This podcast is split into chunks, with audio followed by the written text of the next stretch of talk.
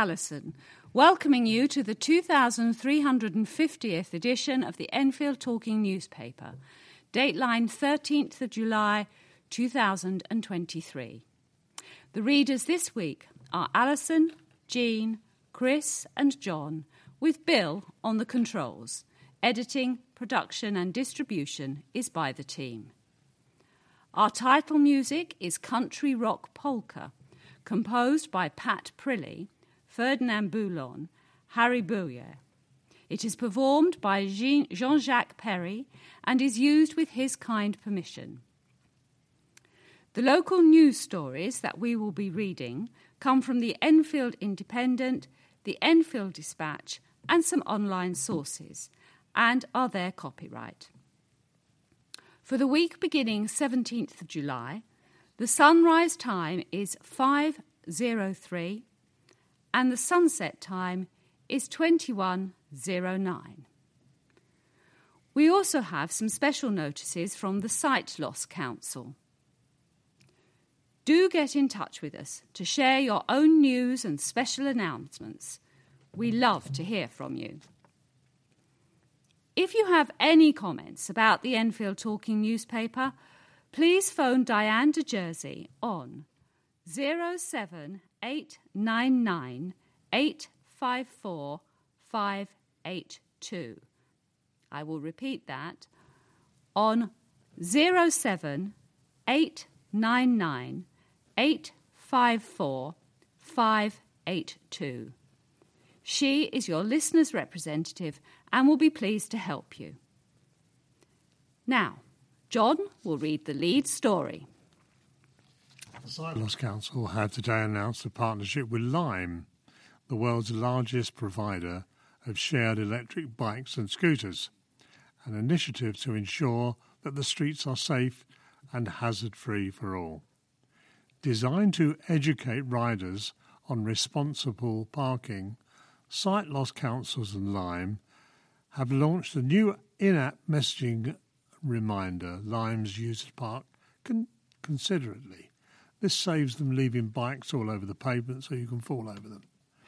Uh, to avoid obstructing the pavements for blind and partially sighted people, riders will be encouraged to press an in app button committing to safe parking for the whole community and shown samples of the lived experience of irresponsible parking on people with sight loss. Quite dangerous, really, if there's a bike across the pavement. Uh, the Loss Council, funded by Thomas Pocklington Trust, are regional groups led by blind and partially sighted volunteers. Together, they work with organisations to ensure that what they do is accessible and inclusive. The partnership comes to in time when blind people and partially sighted people are reported that their value street safety is more and more important. Enfield Southgate MP suspended by Labour. Enfield Southgate MP Bambos Charalambous has been suspended following a complaint from a Labour Party colleague that he had sexually assaulted her, the dispatch understands. Charalambous had the Labour whip removed by party bosses on 9th of June, but it was only reported at the time that there had been a formal complaint made over his conduct with no further details. Labour sources have since linked Charalambous to national media reports from May, when it was reported, initially by website Tortoise, but also outlets including The Guardian and the BBC, that a female Labour MP claimed she had been sexually assaulted by a male shadow minister. Charalambous had been serving on leader Keir Starmer's shadow front bench until he stepped down from the role at the time of his suspension. The dispatch contacted both Charalambous and the Labour Party regarding the link between the national media stories from May and last month's suspension of the Enfield Southgate MP. Neither denied the connection. The alleged incident was reported to have taken place after a summer party in London nearly two years ago. The national media reports stated that the female MP made a complaint to the Metropolitan Police as well as Labour MIPs, my apologies, as well as Labour, whips in March this year. But the Met stated in May that, at the victim's request, the incident will not now be investigated at this time. However, the dispatch understands that the incident was subsequently reported via the Labour Party's official complaints process last month, leading to the suspension of Charalambous within 24 hours. An investigation was ongoing at press time. A suspension of Labour Party membership and removal of the whip carries no presumption of guilt. Charalambous said in a statement, I am aware that there is an allegation that requires investigation by the Labour Party. It is right and proper that the process is allowed to take place. I will cooperate fully and play my full part. It is not appropriate to say anything further at this time. The Enfield Southgate MP was first elected to the House of Commons at the 2017 general election, defeating former Conservative MP David Burrowes. He won again in 2019 with a slightly reduced vote share and was appointed as a shadow minister shortly afterwards. Charalambous is also a former councillor, having represented Palmer's Green at Enfield Civic Centre for 24 years. Uh, this is Jean, and I'm reading from the Palmer's Green Community Online. Murder investigation launched after stabbing in Palmer's Green. Police were called at 2350 hours on Tuesday, the 11th of July, to reports of a group of people fighting in Berkshire Gardens N13. At around the same time, a man attended a North London hospital with a stab wound. Despite the efforts of medical staff, he died a short time later. Officers are working to identify the man and inform his next of kin. Detectives from the Met's Specialist Crime Command have begun a murder investigation and inquiries ongoing to establish the circumstances. Detective Chief Superintendent Carolyn Hayes Haynes, I beg your pardon, local policing commander in North London said, quote, every death on the streets of London is a tragedy and a dedicated team of officers are working to piece together how this man lost his life. We are at an early stage of the investigation, and police will remain in the area throughout the day as these inquiries are carried out. I recognize this incident will cause concern among the community in Palmer's Green. However, I would like to reassure you that there is nothing to suggest there is a wider risk to the public as a result of this incident. A post mortem examination will take place in the coming days. Anyone with information about the incident is asked to call 101, quoting CAD 8977 11 July. To remain anonymous, contact the independent charity Crime Stoppers on 0800 555 11. And now an article from the Enfield Dispatch with the headline Cattle Ready. Herds of docile red poll cattle are set to begin roaming Forty Hall Estate and Trent Park this month after Enfield Council was given the green light by councillors to launch a 12 month trial. It is hoped the cows will bring environmental benefits to the parks by better managing grassland habitats and boosting biodiversity. However, the project has been criticised by Conservative councillors who claimed the cows would pose a safety risk to park visitors. So past the Forty Hall estate will be overtaken by beasts, that was inverted commas, under Enfield Council's plans to introduce grazing cattle, Conservative councillors warned. The opposition group said the animals would pose a safety risk and put people off visiting the historic estate, despite council chiefs' attempts to reassure them that the docile breed would be carefully managed to avoid harm. Plans to introduce the red poll cattle at Forty Hall Estate and Trent Park were announced by the council last year, and a 12 month trial scheme was set to be launched in early July. It's hoped the animals will help manage grassland and boost biodiversity. But the Tories urged a rethink at an overview and scrutiny committee, claiming the grazing herds would reduce public access to Forty Hall, although they did not oppose the introduction of cattle to Trent Park. Reece Fox, who led the call in, told the meeting he and his White Whitewebs ward colleagues believed the plan was not safe. In response, Council Parks Director Cheryl Heedon said officers had been advised by specialists that the red poll is the more docile breed of cow and the best type to use for this. She added that they had a robust project plan and risk assessments. I can think of many comments to follow that with, and all will remain inside my brain and nowhere else.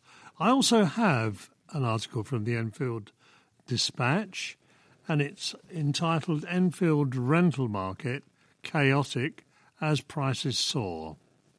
Enfield's private rental market has been described as chaotic and chronic lack of supply, coupled with soaring demand and leading to faster prices for decades. The renters now struggling to even book a viewing for available properties, with local estate agents telling the dispatch they get inundated with calls as soon as they promote a property for a listing. With many landlords now deciding to sell up or take their homes off the rental market, in many cases because of rising mortgage costs and also made letting in unviable, I beg your pardon, unviable. the problem is particularly acute in Enfield, where a lack of social housing compared to other London boroughs means that there's a long term over reliance on cheap rental homes, and try, they're trying to make up the gap. Rachel Circus, director of the Enfield branch of the Belvedere Estate agents, told the dispatch it's a bit chaotic we're trying to put something on the market and we get inundated with calls. We take it off with, uh, within 24 or 48 hours and arrange half a dozen viewings, and most of them will put an offer in. You see, some people wonder if it's worth looking at the, in the first place, really, because they know there's a very good chance that someone will beat them to it. Rachel said that Belvedere had let out two bedroom property in the EN3 area late last year for £1,250 a month, but just let it again for £1,400 a month. So that's quite a considerable increase. Rachel also said that she knew some someone who had sofa surfed for three months because they'd been unable to find anywhere to live. Angela, ah, I beg your pardon, Andrew Ride, co-founder of the Chamberlain Estates in Winchmore Hill, painted a similar picture. They've had exactly the same thing where they're putting stuff on the market and immediately it's been taken up. The answer, according to Enfield Council, is they need to build far more genuinely affordable and social rent homes, something the borough has performed very poorly on coroner to look into baby's sudden death. Baby died suddenly on Portuguese holiday. A rather sad story, this. An Enfield couple are planning a legal battle against the Portuguese authorities after their baby suddenly died during a family holiday. Ten month old Adonis Paul La Rochelle died on May the 19th at the Portimão Hospital in the Algarve. The Portuguese government insists he received proper treatment, but parents Deza and Paul said the hospital was in, quotes, chaos. All I could see is nurses going in and out of the room, crying, said Paul. One fainted, and they had to take her to another room. They were all arguing amongst themselves, said Desart. In a tearful interview, the couple said they were left in the hospital's main corridor for hours, their grief on display to a constant stream of people, before being manhandled into a room and told by a woman in a cleaner's uniform that Adonis was dead. When they went to view him, said Desart, he was already stiff, leading them to believe he had died long before they were informed, as rigor mortis usually takes two hours to set in. Adonis's death is now under investigation by the North London Coroner's Service. Portugal's Union of Pre Hospital Emergency Technicians has since raised concerns about Adonis's tragic death. Union President Rui Lazaro claimed that an ambulance which should have been available to transport Adonis to another hospital was closed due to lack of a doctor, hence the wait for a helicopter. The closure of ambulances due to lack of professionals has been worsening throughout the national territory, with neither the government or the National Institute of Emergency Medicine having expressed any desire to reverse this scourge, he alleged. The Institute did not respond to a request for comment.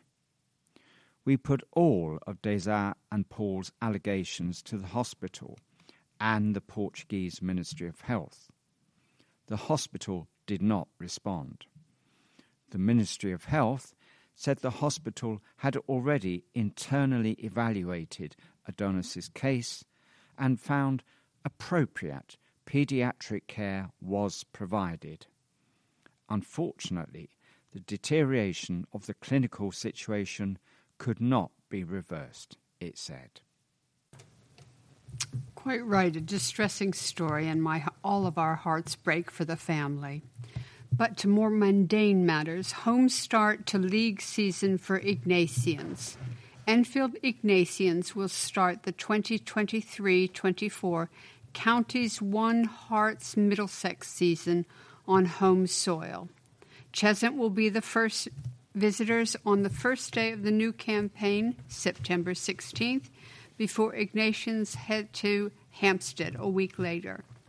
After hosting Ruislip September 30th, Ignatians visit Hitchin October 7th, entertain London Scottish Lions on the 14th of October, and travel to Chiswick on October 21st. After a blank weekend, they returned to action at home against Datchworth November 4th, travel to North London neighbours Finchley November 11th, and host Old Streetonians November 18th. Then, after another weekend off, they welcome Welwyn December 2nd, visit Hackney December 9th, and host Hampstead in their last match of 2023 on December 16th. The new year begins with a trip to Ruislip, January 6th, home game against Hitchin a week later, and a trip to London Scottish Lions, January 20th. After entertaining Chiswick, January 27th, and visiting, visiting Datchworth, February 3rd, they are due for another blank weekend before Finchley visit February 17th. Trips to Old Streetonians, March 2nd, and Welwyn, March 16th, are followed by their final home game against Hackney, March 23rd, with the trip to Cheshunt to finish on April 6th.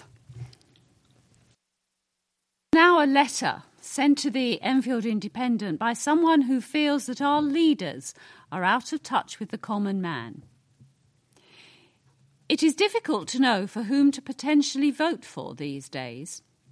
Starting with our leaders, we have Rishi Sunak, a man who married into wealth and is consequently worth some £700 million. He is 100% with us, apparently, as we face unprecedented worsening standards of living. Clearly, obviously out of touch, we can discount him. Crossing the divide over to Labour, we have Sir Keir Starmer. Similarly benefiting from a privileged start in life, he too cannot resonate the experience of the common man or woman. And so, where to turn? Well, I have faith in Angela Rayner and Rachel Reeves, Deputy Labour leader and Shadow Chancellor, respectively. At least these two politicians started out understanding the lives of their constituents without the benefit of a silver spoon, remaining, as far as I can see, true to their roots. And so I find myself drawn to Labour. At least some in the highest levels of command can resonate with their constituents. And this letter was sent by Robert Cage. Hardly politically biased at all, really. I think with all this bad news, it's about time we had some good. And the Chicken Shed on the uh, 21st of July I've got a stand up comedy night. Um, and there are at least, let me see, seven stand up comedians. The tickets are £12 each. So that's the Chicken Shed, which you can find at 290 Chase Side N14, or you can go online and uh, book the tickets which is thechickenshed.org.uk. Go along and have a good laugh. Now, just a note that we've given in the past, but we thought we'd remind you of it again. It's about Enfield Vision. Enfield Vision are a group of visually impaired people determined to improve the environment and reduce the everyday problems of blind and partially sighted people. They are registered with the Charity Commission and as an organisation with the specific aim of promoting the well-being of visually impaired people living in Enfield. They hold a drop-in morning on the third Thursday in each month from 10 a.m. to 1 p.m. at Park Avenue Resource Centre, Bushill Park, Enfield and apparently their exercise classes are now running again. So, some few dates for the rest of the year. Thursday, 17th of August, Thursday, 21st of September, Thursday, 19th of October, and Thursday, 16th November. If you'd like any more information about Enfield Vision, please contact them on 0208 373 6260 or email information at enfieldvision.org.uk. And again, I get to read a sad one. Teen may have been attacked. A teenager found dead by police have cra- may have crashed after being attacked. Police were called at 5 p.m. on Monday, the 10th, to reports of an injured male, 18, in Constable Crescent, Haringey. officers responded with the London Ambulance Service. Despite the effort of the emergency services, the 18 year old was pronounced dead at the scene at 5:28 p.m. Police said he may have been riding a moped and collided with a parked car after being attacked. Officers are working to confirm the nature of his injuries and establish where the initial incident took place. No arrests have been made. A crime scene is in place and inquiries are ongoing. The teenager's next of kin are aware, police said. Police ask any witnesses or those with material that could assist them to call 101, citing crime reference number CAD 575678 stroke 3 July Alternatively, call the independent crime fighting charity Crime Stoppers anonymously on 0800 555 111. You will not have to give your name nor appear in court. You could be forgiven for thinking that the headline, King Seeks Safe Haven from Plague, referred to a current news story. However, it actually refers to a part of Enfield's heritage.